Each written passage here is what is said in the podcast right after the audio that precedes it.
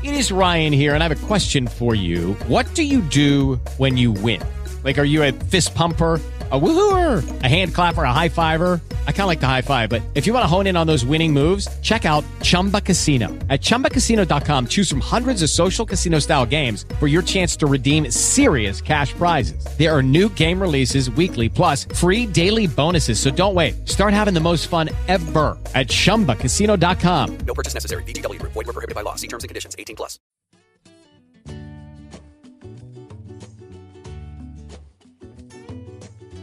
Hey, my Travel Wins podcast. Today I'm lucky to have Doug Brown. How are you today, Doug?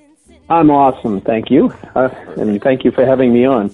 Oh, absolutely. Doug, you're the CEO of Business Success Factors and an author of a terrific book, Win-Win Selling. I'll let you finish off the rest of that, but what exactly are you doing nowadays? Well, I'm consulting mostly with companies and helping them do sales optimization and revenue expansion. So anything to do with increasing sales and optimizing all the processes around that. Which comes in handy quite often. For me, like I've been in sales for 30+ years, and I always tell people everybody's in sales to a certain extent. Well, that's very true. There was a book called To Sell Is Human by Dan Pink, which says that same thing, and I've always agreed to that. I mean, we're selling, whether we're selling something that people would consider traditional sales, you know, we exchange money for value, but we're exchanging value for value even in our interpersonal relationships and all kinds of things, you know, selling to our kids or having the kids sell to us or, you know, whatever it might be. To us too.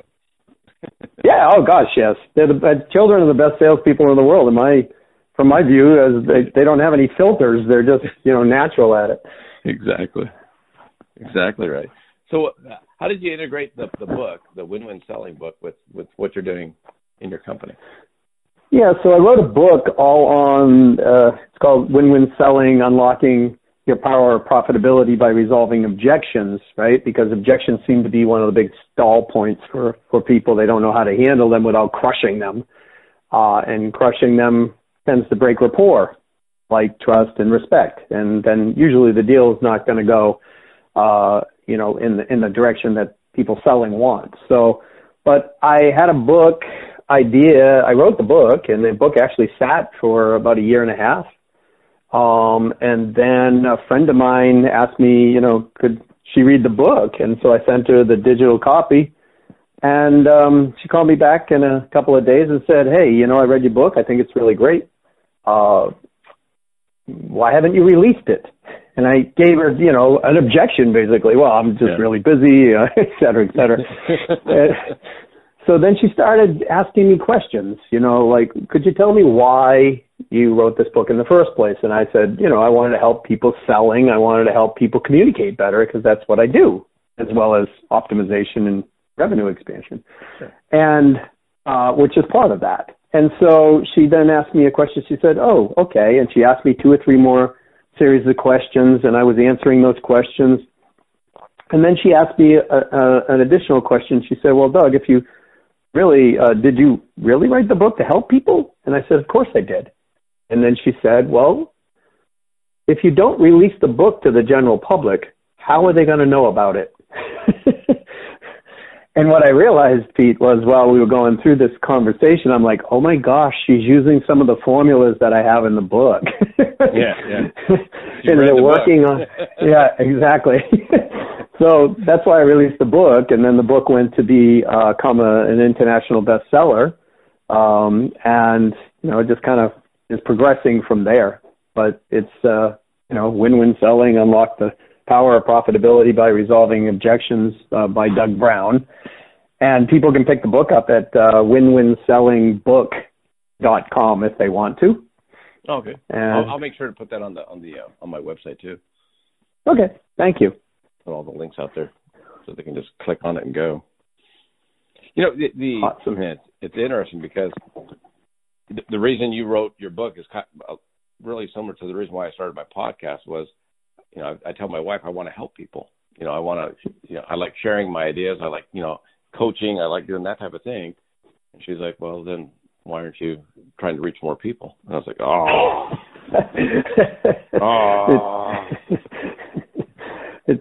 It's a fair question. I agree with her, and the lady was asking me the question too. Well, go ahead, Doug. No, I was going to say we ask those type of questions all the time in sales, right? Yeah, it's a tough question. Well, it's interesting because I just had a guest on who initially said no to me, and she said, "No, I don't want to be in the limelight. It's not my thing." And literally, I want to say 4 to 6 months later, she reached out to me, sent me an email saying, I don't know if it's the opportunity's still there, but I'd like to take you up on it. And I'm like, well, heck yeah. And so I said, what, if you don't mind me asking, what happened? She goes, she was mentoring teenage girls and telling them to get out of their comfort zone and telling them to be more what they could be. And they literally said to her, well, what are you doing? You have to go out of your comfort zone. And she goes, I remember saying no to you. And I was like, oh, my gosh, here I am giving advice and not taking it. So it's interesting how others can bring it out of you. Yes. And in her case, children, right? So children are brutally honest. They don't filter most of the time. So, and they question things that adults sometimes are afraid to even question. Yeah. Right? Like so, most adults would just say, oh, that's great. Yeah, that's great. Instead, the teenager is like, well, what are you doing? Exactly. It's a show me state here, And the reason I bring that up, Pete, is because in the book I actually break down why objections happen, how they form from childhood all the way through. So it's like the psychology as well as the practical application of formulas and things of that nature. But understanding the why behind it has been very helpful to most people. That's what they've been commenting on because they didn't realize that they're habituated through life like this gal seemed to be. And she learned something early on where she developed a belief system and a value system that said, okay, I have to, believe this. And then she was called out by kids who don't have that filter. Right. Yeah. So it's pretty interesting. I've had that happen with my kids as well. My children have called me out on things. And I'm like, Right. I imagine you had that with yours as well. What gets worse, when it got worse was when they got older. Yeah. They both graduated college now for my girls. And so now they know there is no more BS. It's like they just go, right. Well, you didn't do that. I'm like, oh, shit, I can't use that. It's like when they're little, you kind of do some white lie fib in there.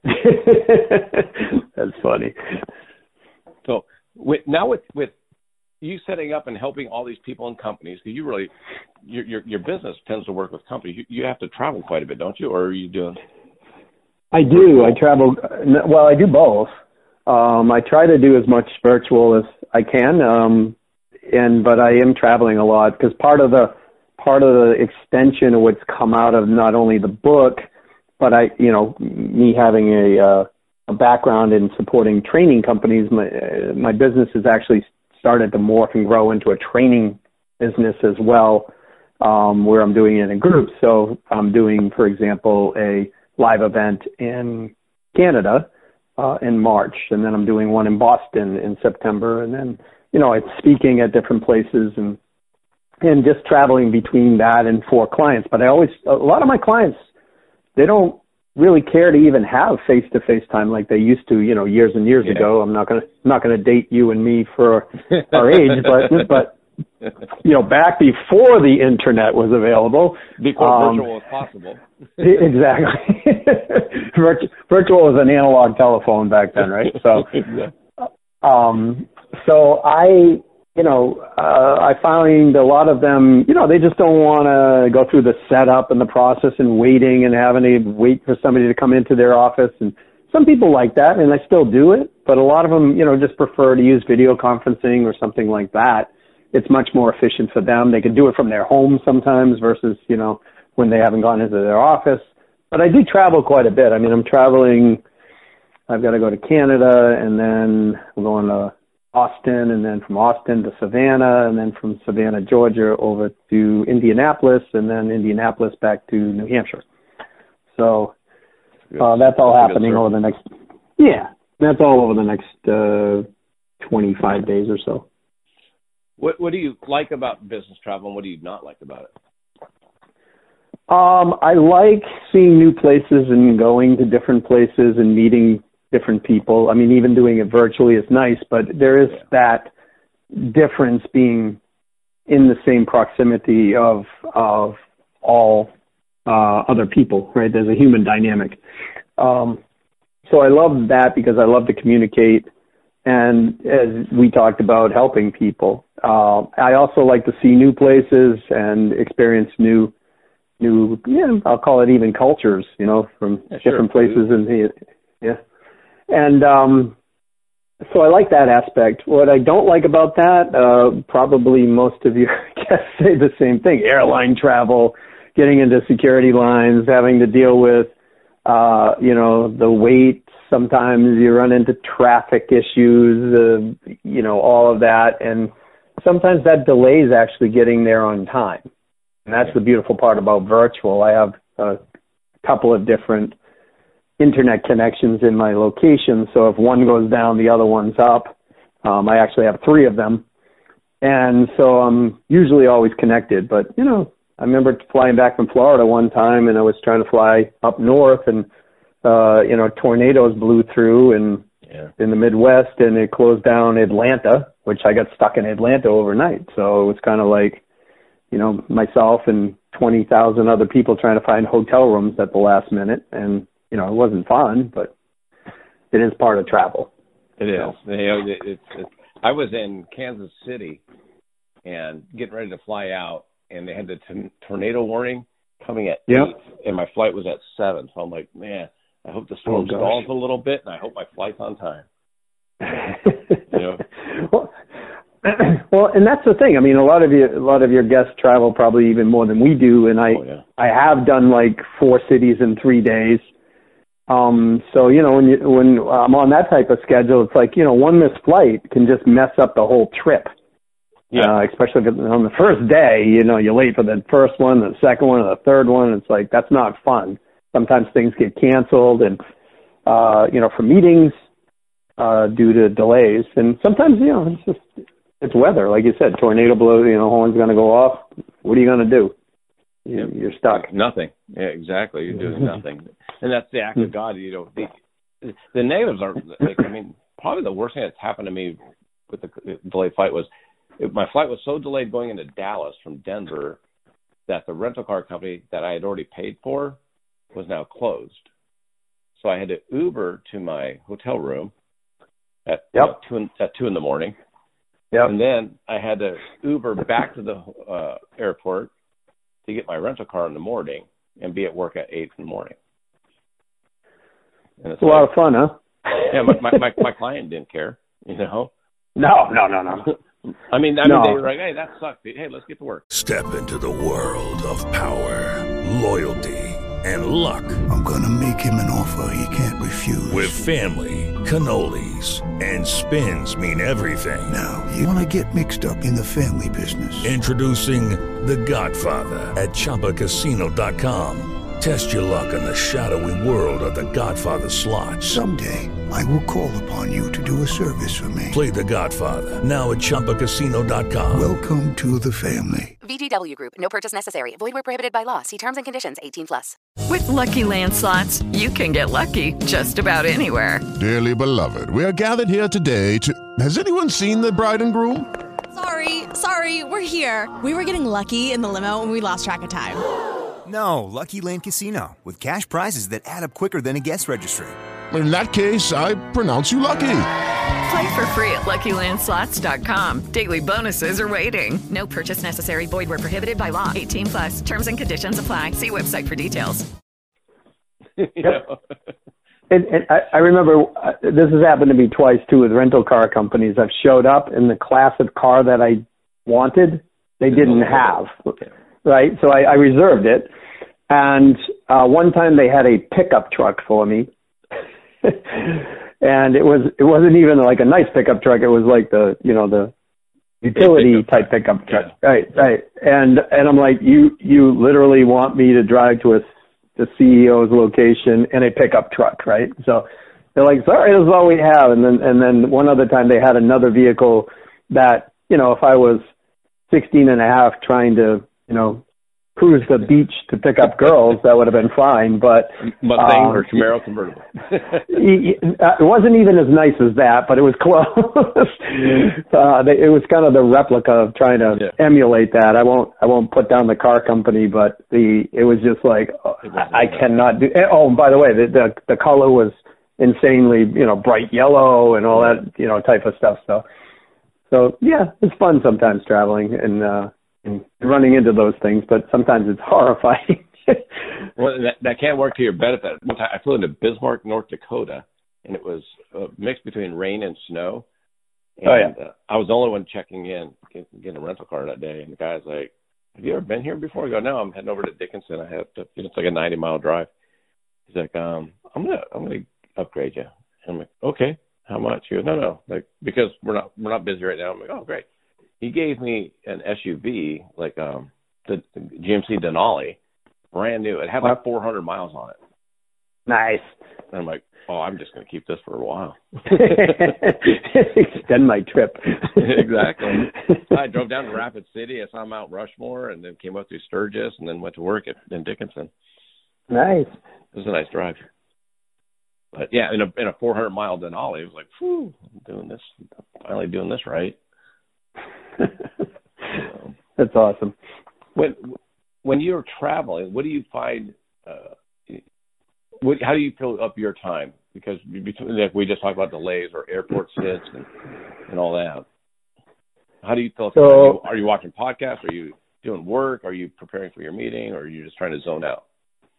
All of the above. I listen to a lot to Audible.com, type books. Okay. So I tend to study that way the best. So, even on airline flights, I may not watch a movie or, even on a long one, right? I mean, sometimes I work. I wrote a speech, coming back from, I think it was England. So I came back from the UK. On the flight back, I wrote a speech. So there's different things that I do, but it's everything that you mentioned. And sometimes, when you're traveling a lot, the worst thing to do is not rest because, driver type personality people, they tend to just keep go, go, go, go, go, and through multiple time zones. And, traveling on most people takes out more energy than they think. So sometimes it's just important to rest. So when I recognize that, I just literally, rest. That was my yesterday, Doug. Yeah, was it? I was in Denver for 8 days for sales meetings and work meetings.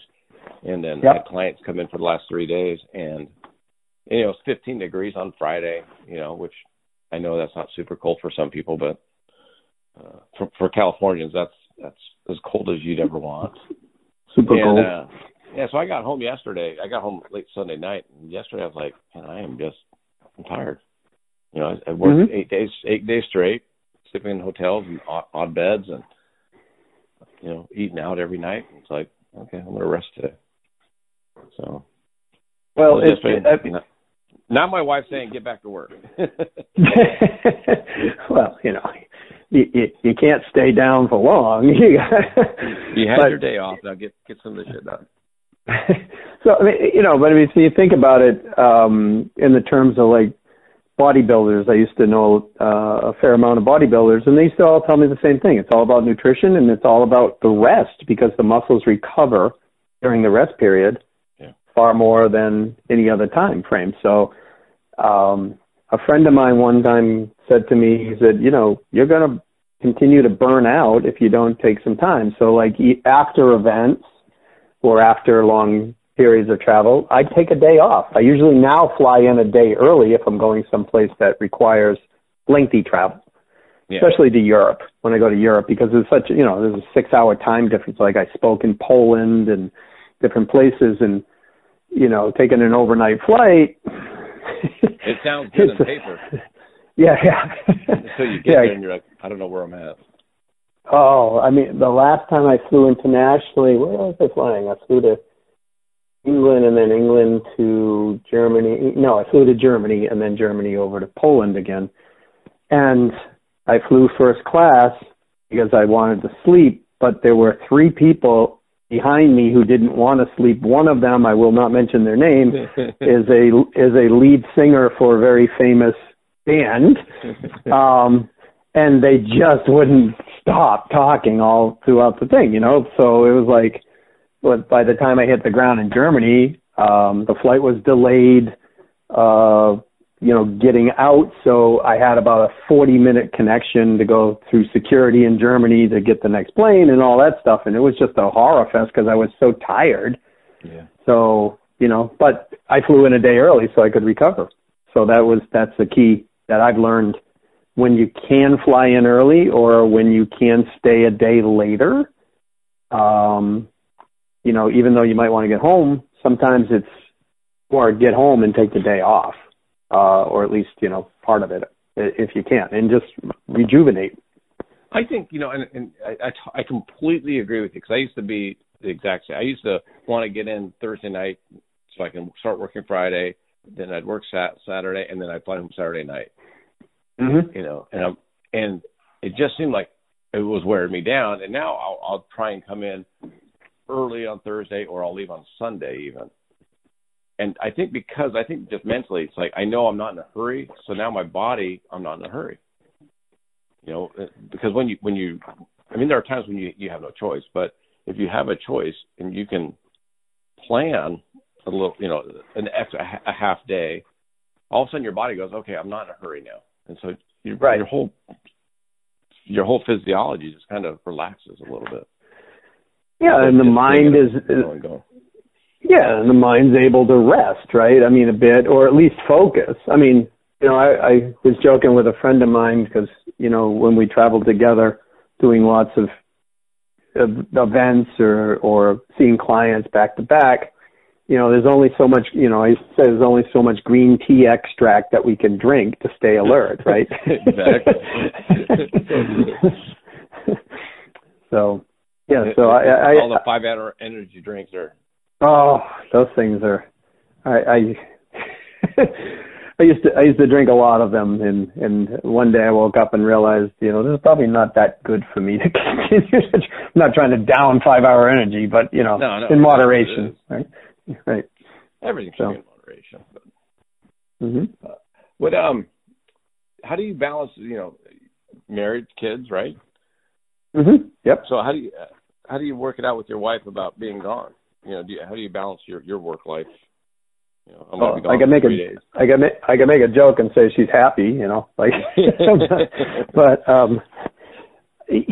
so especially when because I made a conscious choice, knowing I was going to travel to. We homeschooled our kids, right? So I used to take them with me a lot of places, which was most of the time a blessing. Right, because it was kind of like they were getting an education and they were able to hang around, especially when I was in the training industry, you know, doing work for large training companies. I got exposure to a lot of really cool things, and you know, even some of the corporate clients. I mean, the children at that time got a great business education by traveling, and not just to travel, but they get to go to, you know, different places and hang out with some, you know, some of your clients, you know, famous or semi-famous people. So that was one way that I balanced it. And sometimes we would do, you know, full family trips and do that. And then what I would do is take a couple of days and go someplace fun and educational for the kids. So if I flew into, you know, I don't know, we went to Austin one time and did a live event. And then once I was done with the live event, we flew to, you mentioned Kansas City. So the kids had never seen the Midwest. Yeah. So we got to hang out in Kansas City and took them, you know, to Kansas and to Missouri, showed them where the split of the line is between Kansas City, you know, just certain things like that. And, you know, trips to, you know, the Eiffel Tower, right, in Paris. So it's one thing I found reading it from a book. It's another thing when you could just bang on the side of the Eiffel Tower and look at it and go, geez. It's real. It's real. Yeah. Pretty, but it's metal. It's a hunk of metal, right? That's what the kid said. It was a hunk of metal. So they were right, I guess. Yeah, it's true. So, you know, now that they're older, my children about your children's age, they still travel with me from time to time, but they have lots of life's experiences and lots of stories. So you know, I think that's all. For me, I mean, everyone's different, but I think I like traveling now so much because as a kid we didn't travel a lot. My parents didn't have a lot of money, and they both worked their 9-to-5 jobs. And yep, you know, we went on a few vacations, but very, very rare because once you know, gosh, I played football, and my sister did gymnastics, and so we couldn't between both of our sports schedules. It's just difficult to get out and travel, and like I said, with money. So now when I get to travel, I'm like, I soak up everything. I want to go to museums. I want to see as much as I can because I never got to do that.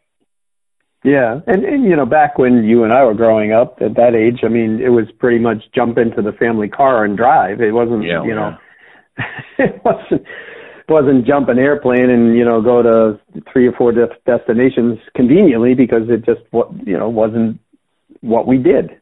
So it was either, you know. It's so hard to explain it to I mean, you can tell people what it was like before you had your phone and your internet. But an international flight was, you'd have to call a travel agent. Yes. And you would have to rely on them and their expertise, and you know, and you don't meet them. There's no reviews. There's no Yelp reviews on these people. Nope. You know, you just, everything was, you go to the yellow page. It is Ryan here, and I have a question for you. What do you do when you win? Like, are you a fist pumper? A woohooer, a hand clapper, a high fiver. I kind of like the high five, but if you want to hone in on those winning moves, check out Chumba Casino. At ChumbaCasino.com, choose from hundreds of social casino style games for your chance to redeem serious cash prizes. There are new game releases weekly, plus free daily bonuses. So don't wait. Start having the most fun ever at ChumbaCasino.com. No purchase necessary. VGW. Void where prohibited by law. See terms and conditions. 18+. Just to find them, you know, and now it's. Like we're playing a trip. My wife and I are playing a trip to Japan, our first trip internationally in April. It's so you get to go on the internet and you can do street views of the hotel, and you can see. You know what I mean? Like, right? You can virtually be there to see. So when you get there, you're like, okay, yeah, that's the building I was expecting. You know what I mean? I certainly do, because I just did this. I was in Charlotte, North Carolina. I rented a house for a week, and my daughters went with me. And so we got a 3-bedroom house, and I did exactly that because, you know, I wanted to see what kind of neighborhood are we getting into. Yeah. so yeah. I've looked at restaurants, like in downtown LA or in San Francisco if I'm visiting, or Denver, like I was just at. And I can do the same thing. I'll go to the street view and go, okay, what are the landmarks, or what am I hoping to see? So I can see where the front door is of the either the office building, the parking garage, or whatever. You didn't get to do that back in the day. No. People don't even know how to read maps anymore, right? And you're still looking. I'm just gonna say you're usually looking down at the map to see if you're even close. You got to remember the rule: right and up. Right when you look at a map, right and up. That's.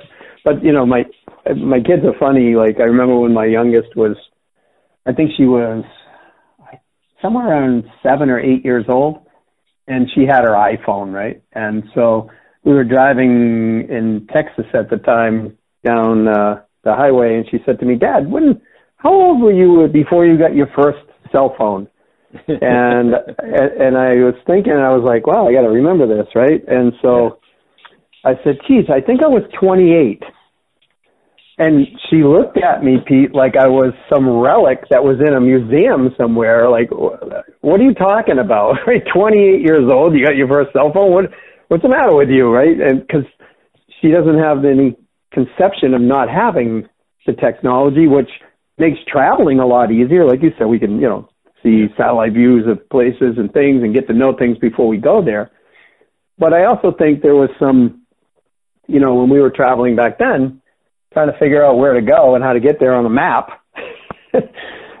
getting lost and doing all the things that happened back then, or, you know, making sure that you pre-plan the whole trip. A lot of that is kind of missed now, because we take it, we just take it for granted that, you know, if I want to fly to wherever, there's usually a flight going out this day or tomorrow. If I really need it, I'm going to pay a lot more for it. But if I wait, 14 to 21 days, it's usually reasonable.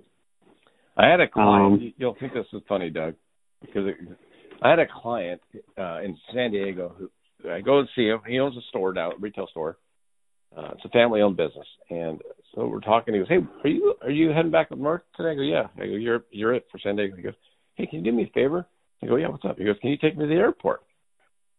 And I go, sure. I go, yeah, no problem. I go, what time's your flight? He goes, well, I haven't booked it yet because I wasn't sure if you're going to be able to take me. I'm like, excuse me? Yep. He's like, well, I wasn't sure, so I didn't want to book it until I asked, but I'll book it when we're in the car. He literally booked a flight to Europe. Then we went to his house, got a bag. I'm like, what? That didn't happen back in the day. No. For one, you wouldn't be sitting in my car making an airline flight off point, using points. Right, exactly. To Europe. Right. You just didn't do that. So. Nope. You could try it domestically, but that would somewhat work out. But, definitely not. It's much more convenient in some ways to get transportation today because there's so many other options. You mentioned Uber earlier, or Lyft or whatever. Lyft doesn't exist. Car services, in the rental part. Yeah. Everything. Yeah, car services, and then there's private companies now that, instead of me getting a pickup truck, I could call them and they chauffeur me there, right? So that's... Hey, the pickup truck would be a hit in some of my territory, so I don't know what you're complaining about. Well, yeah, I've been to South Dakota and some other places like that, and I agree. I love pickup trucks. I actually own a pickup truck as well as other vehicles, but it's, going to a CEO, be a billion-dollar company CEO and having to pick them up, it's not a good idea. Exactly. There's time and place for everything.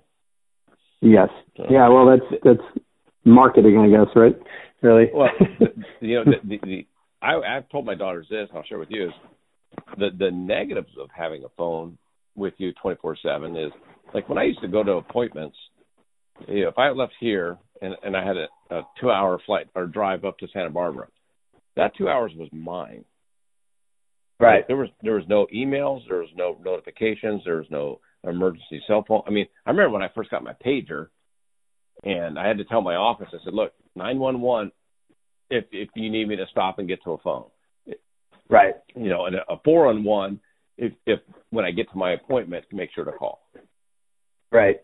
Because it was like, I'd be driving up the 101 freeway here in LA and I'd get a 911. I'm like, oh my God, I have to get off, find a payphone, which would be next to impossible nowadays. But, I'd have to find a payphone at a gas station usually, then use my my calling card to call my office. And then they would go, we figured it out. Well, that it just cost you $1.50 or maybe more to make that phone call, right? So, well, and then the 15 minutes to get off and find a payphone. Yeah, now I've got to call my account because I don't have a cell phone. So now I've got to call my client saying I'm going to be a half hour, 20 to 30 minutes late because I had to stop and get a phone call that I needed to do anyways. Right, assuming you could get back onto the highway in the same route you went, right? Yeah, which I've done that too. Yeah, it's like, oh shit. There was no map app back then. No, I've ended up. Do you remember the old map? It wasn't MapQuest, but it was. You used to buy a GPS box, basically, right? Yeah, the Garmin. I remember one of those took me to an appointment on a dead end street, 40 minutes away from where I was supposed to be. So that was fun. In the middle of rush hour on top of that. So that was a blast. But yeah, I think travel is great and technology has made it so much easier. And I think, there was certain nostalgia about doing it the older way and, planning out stops along the way and things like that, just because you needed to. based on where you were going. To me, it's kind of like the people that say 8-track. I remember when 8-track players were cool. You're like, yeah, but now I've got 1,500 songs on my phone right now. Yes. You know. So, yeah, the 8-track was romantic, but I still have 1,500 songs in my pocket. What's funny is I still have friends that actually swear by old vinyl or 8-track or whatever, right? So I think they just like on the 8-track. You remember the 8-tracks used to skip tracks, and you had to put like a matchbook underneath it to kind of hold the 8-track up to some of your younger listeners will be like, what are they talking about? What are they talking about? Exactly. You can look it up on the internet. You'll see it was a thing back then. So, but yeah. I mean, technology is great. It's made things a lot easier, and I'm grateful we have it. But as you said, you know, sometimes technology, especially when you're traveling, can actually be a distraction and an energy drain as well. Yeah. You never shut off. No, and I see people driving down highways in the middle of traffic, and they're texting. Just the other day, somebody passed me, and there were two people in the vehicle. They were exceeding the speed limit by at least 30 miles an hour, and they were both texting. The driver and the passenger were both texting at the same time. I'm like, oh my gosh, right? So, you know, it's not a good idea to take our eyes off the road, right? I mean, I hope our pilots in our airplanes don't do texting while they're trying to fly to places. Well, until we get Tesla self-driving cars, that's probably not a good idea. I don't know about you, brother, but those things kind of, I don't know, driverless cars, unless they're in an amusement park, I don't know. You know, like, have you driven next to one yet? I have not driven next to one, and I have not been in one. And honestly, I don't plan on getting in one for a long time. I haven't been in one when it's self-driving mode. I've been in a Tesla, but not self-driving mode. But I'm here in L.A., and I'm telling you, it's a weird, bizarre feeling driving next to somebody and their hands aren't on the wheel, and they're like doing something else, and the car's, you know, and you're like, oh man, there's. I think about how many. What reactions do you have to make as a human with things that happen? Exactly, right? And you're completely one's completely out of control. Now one could argue, hey, look, the computer's a lot more acute driving, you know, than human beings sometimes, because they're always constantly sensing things. I don't know. I mean, it's a debate. I mean, I just, you know, as I think we talked about before, I also have a software company. And, you know, I talk to my developers quite a bit, and they're like, oh, I could hack into that thing, no problem. And I'm like, oh, no, we're just right? So I can see myself going toward an edge of a cliff and off, you know, because they're playing games. Well, exactly. It's like, oh. No, well, that could just be my silly fear too, but the reality is that, you know, right now it's not for me, but maybe in the future it would be. They're gonna have to get a lot better before I entrust or I have to get a lot older, or see a lot less, right? You just kind of, you know, maybe it's a good thing for senior citizens. Yeah, exactly. They don't know where they're going anyway. Sometimes they could maintain their autonomy. Yep. But yet they're not responsible. See, that's actually I can champion, because my mother is 86, I believe, this year, and she's having trouble seeing. That's why I brought up the seeing. You know, because if my mom's listening to this, she'll hear this, and then I'll hear all about it. But the reality is that, you know, for some people, they can't drive. They're impaired now. And so driverless vehicles might be a good way. They can still, they're mobile, they can still get into the vehicle, but they just can't see like they used to or hear like they used to, et cetera. So it does get them around. And in that case, the computer might actually make better decisions. If I answer that one, and my mother's listening to this, but I would agree, yes. In theory, you're saying. Yes, in theory. And Sorry, Mom. Yeah. Remember, Mom, it's Pete's show. So. Yeah, it's my fault. I'll take the blame. Well, hey, Doug, I appreciate the time. I don't want to eat up too much more of your time. What's the best way for people to reach out to you or see or follow you or see what you got going on? Well, they could either, find me on LinkedIn at Doug Brown 1234. So I have an email address, DougBrown1234 at Gmail, which I use for LinkedIn. Well, they can send me a link. They could send me an email to Doug at BusinessSuccessFactors.com, or they can buy my book at WinWinSellingBook.com, right? And then contact me. Oh, by the way, inside the book, Pete, I didn't tell you this, but for your listeners, inside the book, I actually have a digital video introductory objections course, which complements the book, which normally we sell for about $247 out of the book. But if you have the information inside the book, you can access that for free. Awesome. So, and that's about $25 book or something like that? Yeah, it's hardcover is $24.95, and the digital version I think is $14.95. But right now, I think they dropped the digital version down for a limited period of time, just for 99 cents. So if somebody's listening to this, it goes there. But I will say standard $14.95 and $24.95, right? Yeah, I mean $25 is,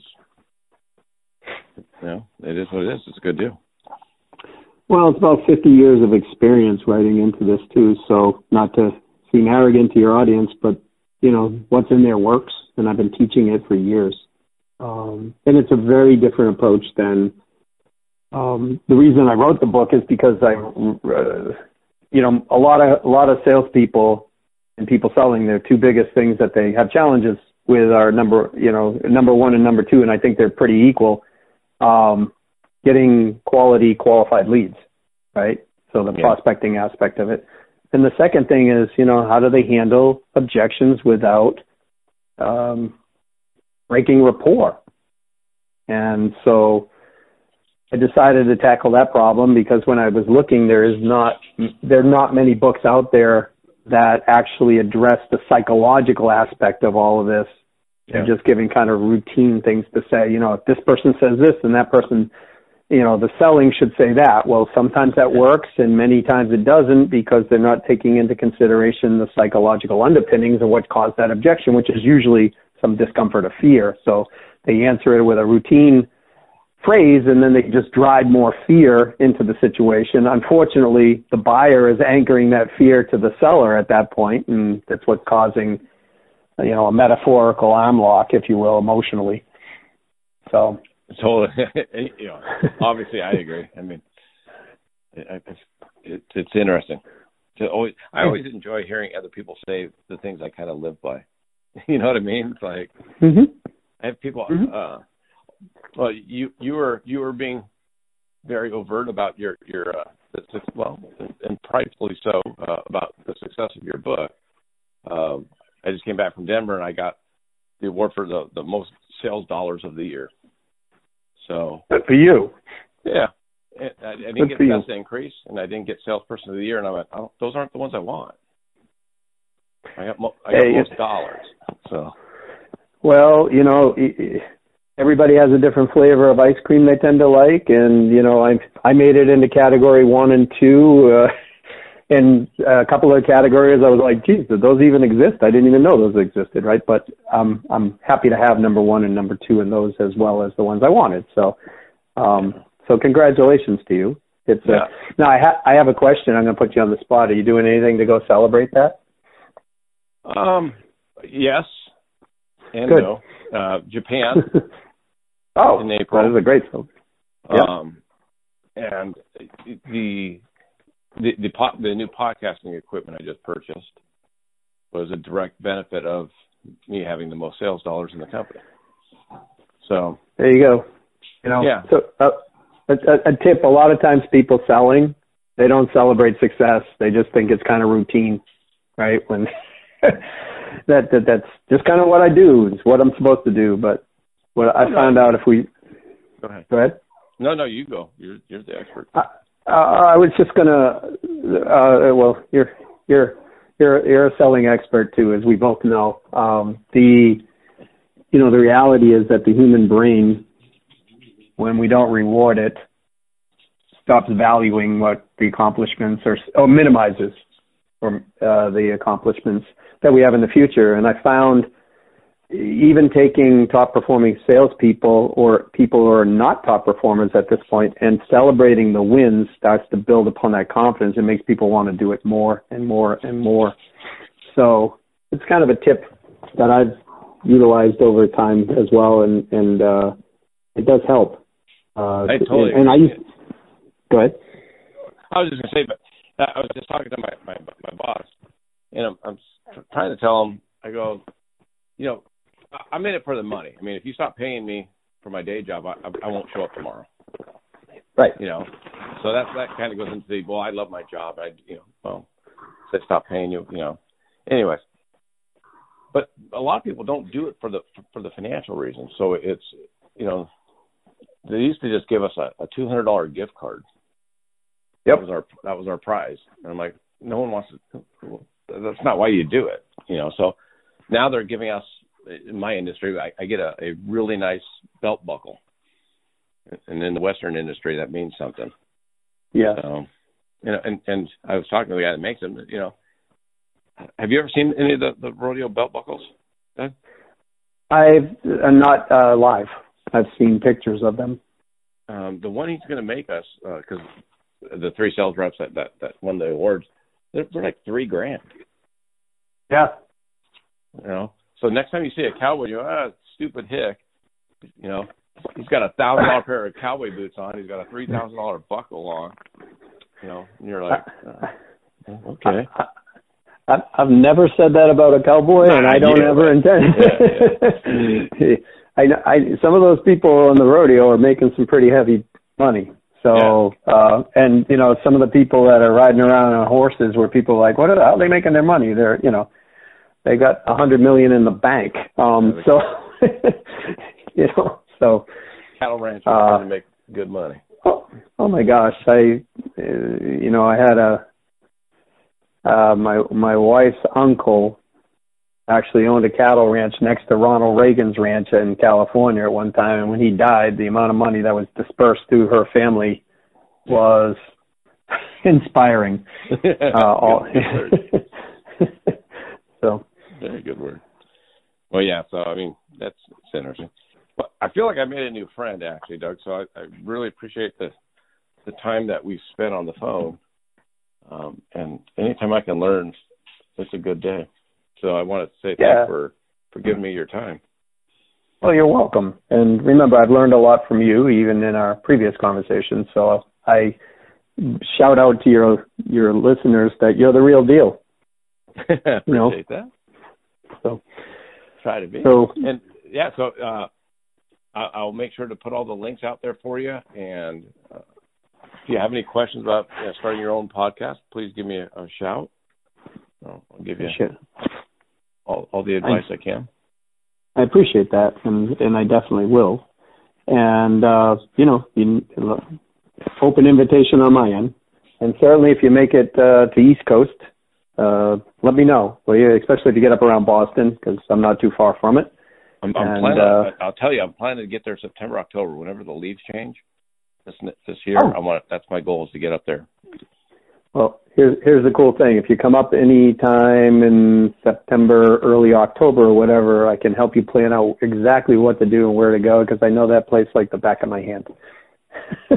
Well, you better be sincere, because I will absolutely hit you up. I absolutely can tell you all the spots to go to and the ones that people say you should go to and why you shouldn't go to them. I can give you the reasons why, right? So, perfect. I've been here for over 50 years, so I know the area. Yeah, because I want to hit Vermont, Maine, New Hampshire, Massachusetts, Delaware. I want to hit that whole northeast corner there. There's like 6 states I want to get into. So the late September is better than mid-October, depending on the year, because the trees will change depending on the weather. And a 2-week period could be the difference between missing peak season and not missing peak foliage season. So when you get close to that, let me know and I can let you know what's going on. And but yeah, I mean, if you're coming into Boston and that whole area, all the way up through Maine, Vermont, where, you know, depending on where you want to go, maybe you want to go to Ben & Jerry's, you know, ice cream place up there in Vermont, or, you know, you want to see certain things in Maine. I've been all around this area for a long time, so I can recommend some things. Hit you up, because that's one of my goals is to see all 50 states. Mm-hmm. And I'm pretty good on the West Coast from about Illinois over, but I haven't been up to that Northeast. I've been to Maryland, I've been to New York, I've been in New Jersey, but I haven't been up to that Northeast quadrant. Well, come on up. That's a great time of year to do it. And the weather. I was just thinking about that yesterday, going, okay, this is the year I'm going to go make it happen. So. Well, I'm supposed to do. We haven't set a date yet, but I'm supposed to do a live training event in Boston somewhere in September. So I'll give you the date, and maybe you can come and write it off. Yeah, that'd be awesome. Do you ever do anything out on the West Coast? I do. I've had some clients out there. Culver City was my last one. That's 20 minutes away from me. Yeah. So I mean, I have I do have some clients, and as I start, this is starting to grow out on the training side. I'm starting to get more and more, you know, worldwide as well as West Coast and things of that nature. So yeah, I think it'll definitely be happening. And I've done quite a bit of work in California. I'll give you the nickel tour if you come out. I would love you to do that, so thank you. Yeah. So cool. Well, thanks, Doug. All right, brother. We'll be talking more. So I appreciate it very much. Yeah. And have a great week. Enjoy your flying over the next couple of weeks. Yeah. Well, I'm in Canada tomorrow, so. Well, so. Take a jacket. Yeah, that for sure.